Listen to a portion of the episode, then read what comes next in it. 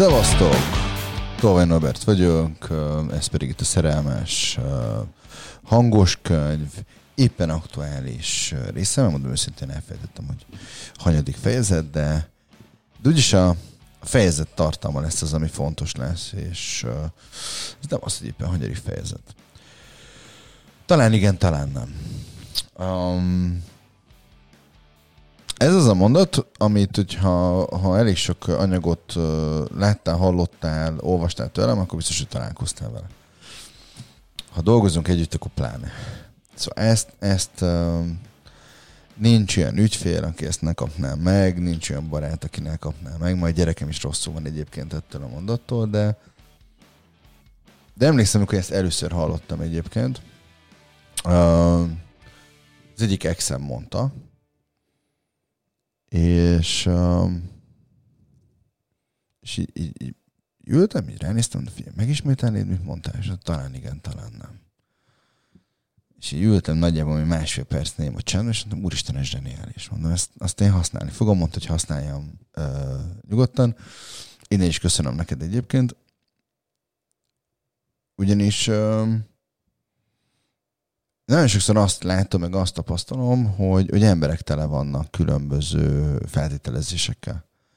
Tele vannak különböző teóriákkal, összeesküvés elméletekkel, tele vannak mindenféle fajta érzésekkel, um, reményekkel, és még sorolhatnánk egyébként, uh, amiknek nem tudjuk, hogy van-e bármilyen valóság alapja. Talán igen, talán nem. És um, ugye van egy, van egy urbánus legenda, ahol ö, ö, alapvetően úgy szól maga a, a sztori, hogy mennyire igaz, mennyire nem, azt nem tudom. Tehát talán igen, talán nem, így a valóság alapjára ez ugyanígy nem mondható. Szóval az az alapsztori, hogy ö, Arany János megírta az Ágnes asszony című balladáját, és ezt megjelent nyomtatásban. Majd a következő lapszámokban egy csomó kritikus elkezdte hogy ah, hát a költőt arra gondolt, ezzel a metaforával azt akarta kifejezni. Ez a gondolatsor annak az eredménye, és egyébként ezt a képet akarja vele megmutatni, és erre meg erre nem tudom, aktuális politikai helyzetre ezt így lehetne ráhúzni. És a, a legenda szerint ezen Arany János annyira felhúzta magát, hogy azt írta az újság szélére az egyik kritika mellé, hogy gondolta a fene. És, és valahol nekem ez a talán igen, talán nem ezt jelképezi. Tehát amikor leülök valakivel beszélni, vagy beszélgetni, és elkezdi azt mondani, hogy te figyelj, azt gondolom, hogy ő ezt most, ez, ez van benne, és így és hát figyelj, talán igen, talán nem. Nem tudhatod. Tehát, hogy kérdezz meg, hogy ő erről a dologról mit, mit gondol sokszor nagyon nehéz beleállni, mert nagyon sokszor nem is tudja megkérdezni a másik. A legnagyobb probléma az, hogy nagyon sok esetben a kapcsolatok úgy alakulnak, meg úgy néznek ki, hogy feltételezünk egy csomó mindent a másikról. Mert öt évvel ezelőtt ezt mondta. Mert egyébként egy hasonló szituációban az egyik korábbi partnerével így viselkedett. Ú, láttam egy filmet, aminek a főhőse erre a mondatra azt mondta. Érted? És akkor én döbbenten így, így hallgatom, és jön, hogy ez marha jó. Miből gondolt, hogy ez így is van? Tehát um, igen, van az, amikor morzsákból építünk egyébként várat. Uh, mert, mert minden cselekedet abba az irányba mutat, hogy igenis igazunk van. De talán igen, talán nem. Tehát, hogy nagyon-nagyon nehéz azt látni, gondolni, érezni, hogy, hogy, hogy, hogy mi az, ami, ami tényleg, tényleg valóban megtörtént, és mi az, ami csak feltételezés. És tényleg az, az van, hogy, hogy beszélgettek emberek, és elmondják, hogy hát szakítottak, és átbeszéljük, hogy, hogy mi történt, és kiderül, hogy feltételezésekre volt a vár építve. Az alapján szakított a másikkal, hogy mit feltételezett róla. Nem kérdezte meg. Nem beszéltek róla. Mert egy párkapcsolatban, ahogy én látom, a legtöbb beszélgetés az addig a, a magasságig után, hogy á, mi legyen a menü hétvégén, főleg vasárnap, ráadásul mindig rántott hús van petrezsely, meg krumplival, meg ubisalival, tehát előtte meg ugye húsi leves. Jó, hát lehet, hogy a húsleves tényleg lecserüljük egy bablevestre, a rántott hús helyett meg sülcsirke van, tehát hogy és én nagyjából egyébként, hogy hívják, és a, ez a mit főzzek, vagy hát valamit. Úristen, ha valaki tudja valami receptjét. Szóval ez egy ilyen érdekes történet. Esetleg arról, hogyha van a gyerekek, kimenjen a gyerekért. Uh, meg a másik, hogy miért nem fizetted be a csekket. Ma azt gondoltam, hogy majd te befizeted. Esetleg, hogy mit nézzünk este a tévében. De az, hogy mi az a, az érzés, amit foglalkoztatja, sok esetben milyen volt a napja, um, mik az ő belső félelmei, mi az, ami neki örömet okoz, mi az, amire vágyik. Uh, ezekről nem. Tehát, hogy, hogy olyan egyébként, uh, sok esetben, és egyébként nem kell ez évekig együtt lenni valakivel, néhány hét után el lehet ide jutni, mint hogyha oké, okay, megvan, kipipáltam, most már nem érdekel a másik. És akkor arról nem is beszéltem, hogy, hogy amikor megismerkedés van, akkor a bennünk lévő korábbi párkapcsolatok alapján kialakult szocializáció mennyire meghatározza azt, hogy, hogy, hogy mit fogunk reagálni egy adott helyzetben. Szóval imádom azt, amikor, amikor valaki azért mond a másikra nemet, mert, mert neki volt már egy barátja, vagy egy barátnője, és hogy hát azzal nagyon mélyigette magát. Amikor valaki azt mondja, meg azt gondolja, hogy, hogy én azért vagyok egyedül, mert már egyszer próbálkoztam. És basszus, az se sikerült. Ez, mitől lenne jobb? Hát azért, mert hogy te is összekapod magad, meg azért, mert most egy másik emberrel tudnál ismerkedni. És persze nincs garancia rá, hogy fog működni a kapcsolat. De ha meg se próbálod, hm? miért nem próbálod meg?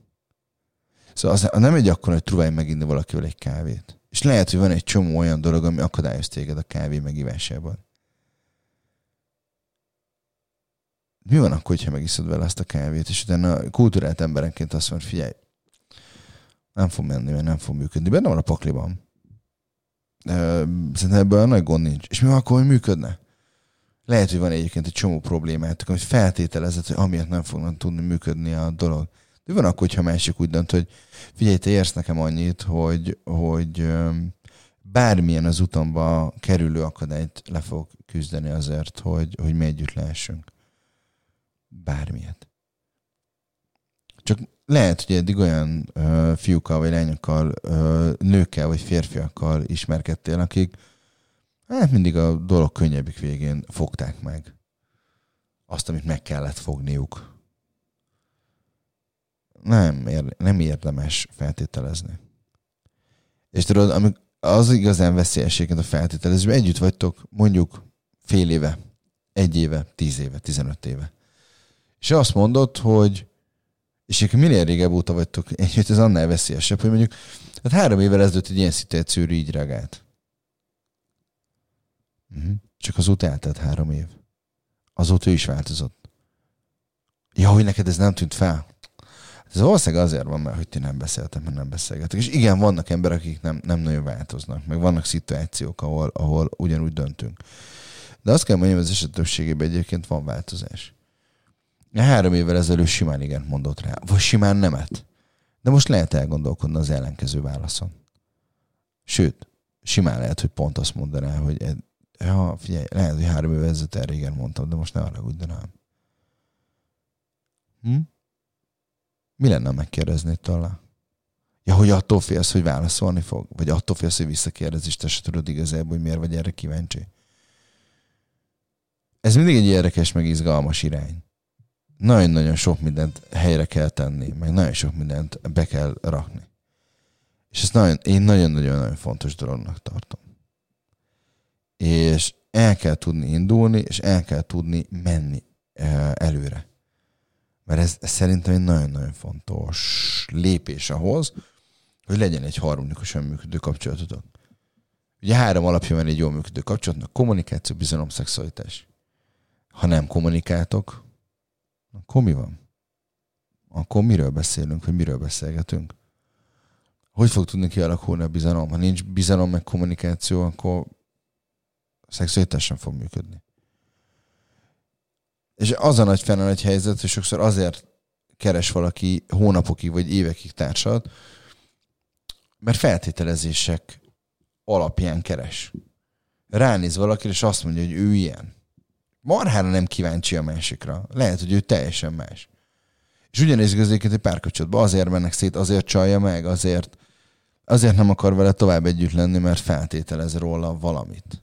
Nem is akarja megismerni. Az egy dolog egyébként, hogy nem harcolnak, és nem élik úgy meg egyébként a kapcsolatot, hogy ezt egyébként meg lehetne, vagy meg kellene élni, ami alapvetően elég nagy gond, meg elég nagy probléma, de menni kell, mert menni kellene előre.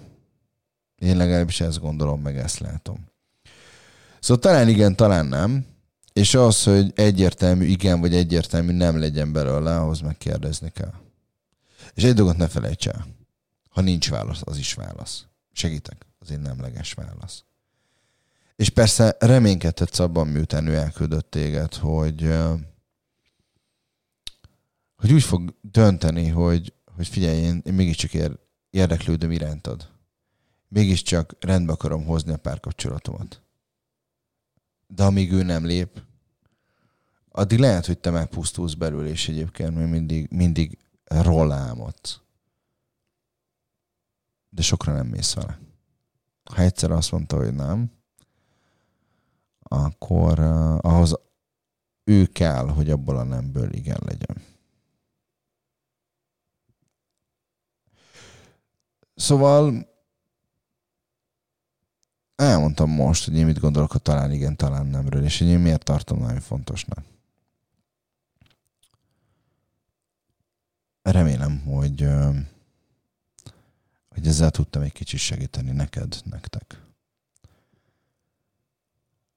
A lényeg az, hogy ne feltételezzünk, hanem merjünk oda lépni. Még akkor is egyébként, ha nemet kapunk, mert az még mindig jobb, mint amikor feltételezésekkel veszünk magunkat körül, és egy olyan párhuzamos valóságot élünk meg, ami egyébként nincs, meg nem létezik.